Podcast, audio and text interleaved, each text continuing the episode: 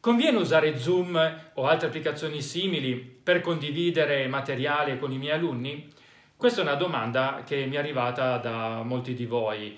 Eh, perché? Perché in questo periodo alla disperata ricerca di piattaforme che possono andare bene, che siano adeguate per portare avanti la didattica a distanza con i propri alunni, in molti si stanno un po' adeguando, potremmo dire adattando con un po' quello che trovano e quello che trovano solitamente le prime cose che trovano sono le applicazioni per le videochiamate, per rimanere in contatto con i propri alunni. Sono state un po' le prime che sono state individuate, anzi tra le prime in questo periodo appunto di didattica a distanza, di conseguenza che cosa succede? Ci si abitua, si esplorano le varie funzionalità e si tende a rimanere all'interno di quell'applicazione e, e sotto certi aspetti è anche una buona cosa. Del resto, pensaci, perché io dovrei prendermi la briga di andare ad imparare altre piattaforme, altre applicazioni, quando posso fare tutto con una?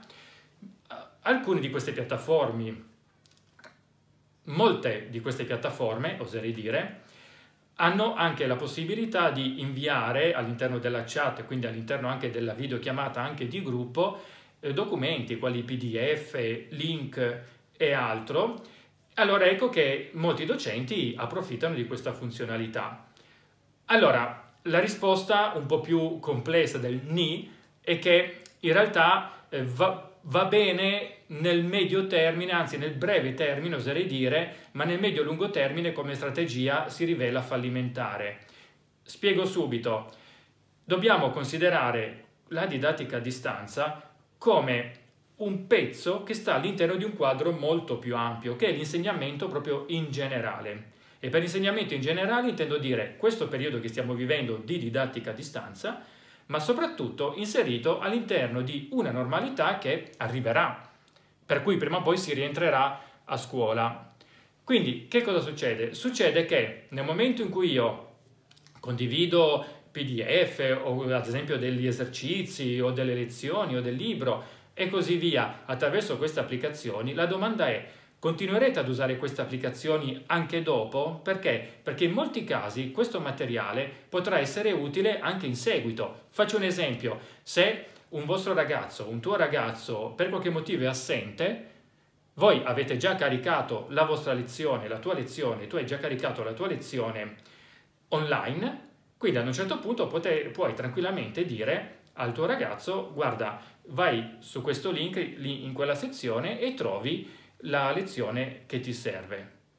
Questo potrebbe accadere anche fra un anno, perché? Perché se il programma ministeriale poi alla fine rimane lo stesso, e solitamente rimane all'incirca lo stesso, quello che tu inserisci online oggi può avere ancora valore anche fra uno, due, tre, forse cinque anni. Però per fare questo, ossia affinché questo contenuto conservi il suo valore anche per così lungo, per così tanto tempo, è necessario che venga inserito all'interno di una piattaforma che tu sai che continuerai ad utilizzare anche cessata questa emergenza. Ora ti faccio un ragionamento, ti spingo ad una riflessione. Terminata questa emergenza, quante probabilità avrai di continuare ad utilizzare Zoom, Skype o Meet e così via con i tuoi alunni?